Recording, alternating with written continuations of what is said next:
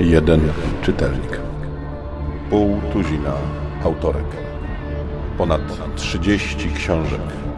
Największy quest fantazy drugiej dekady XXI wieku. Godaj ponownie wkracza do świata czarów. O ile pierwszy tom opowieści ze świata czarownic był niedobrym, takim traumatycznym doświadczeniem, o tyle drugi jest nim w dwójnasób.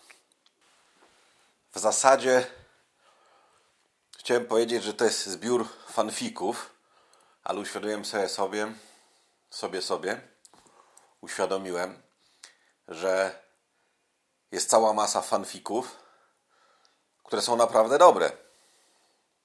Serio. Natomiast to, co prezentuje drugi tom opowieści ze świata czarownic, to jest jakiś koszmar.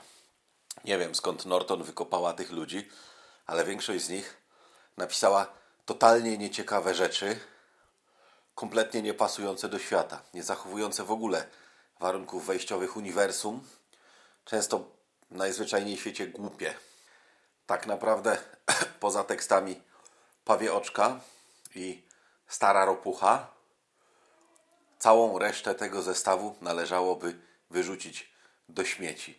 I ponieważ nie mam nawet siły ani ochoty pastwić się nad tą antologią, e, a jeszcze w dodatku przeraża mnie to, że czekają mnie jeszcze w polskiej wersji dwie części tego szkaradzieństwa, tej, tej orgii naprawdę bardzo złej literatury, to pozwolę sobie tylko powtórzyć.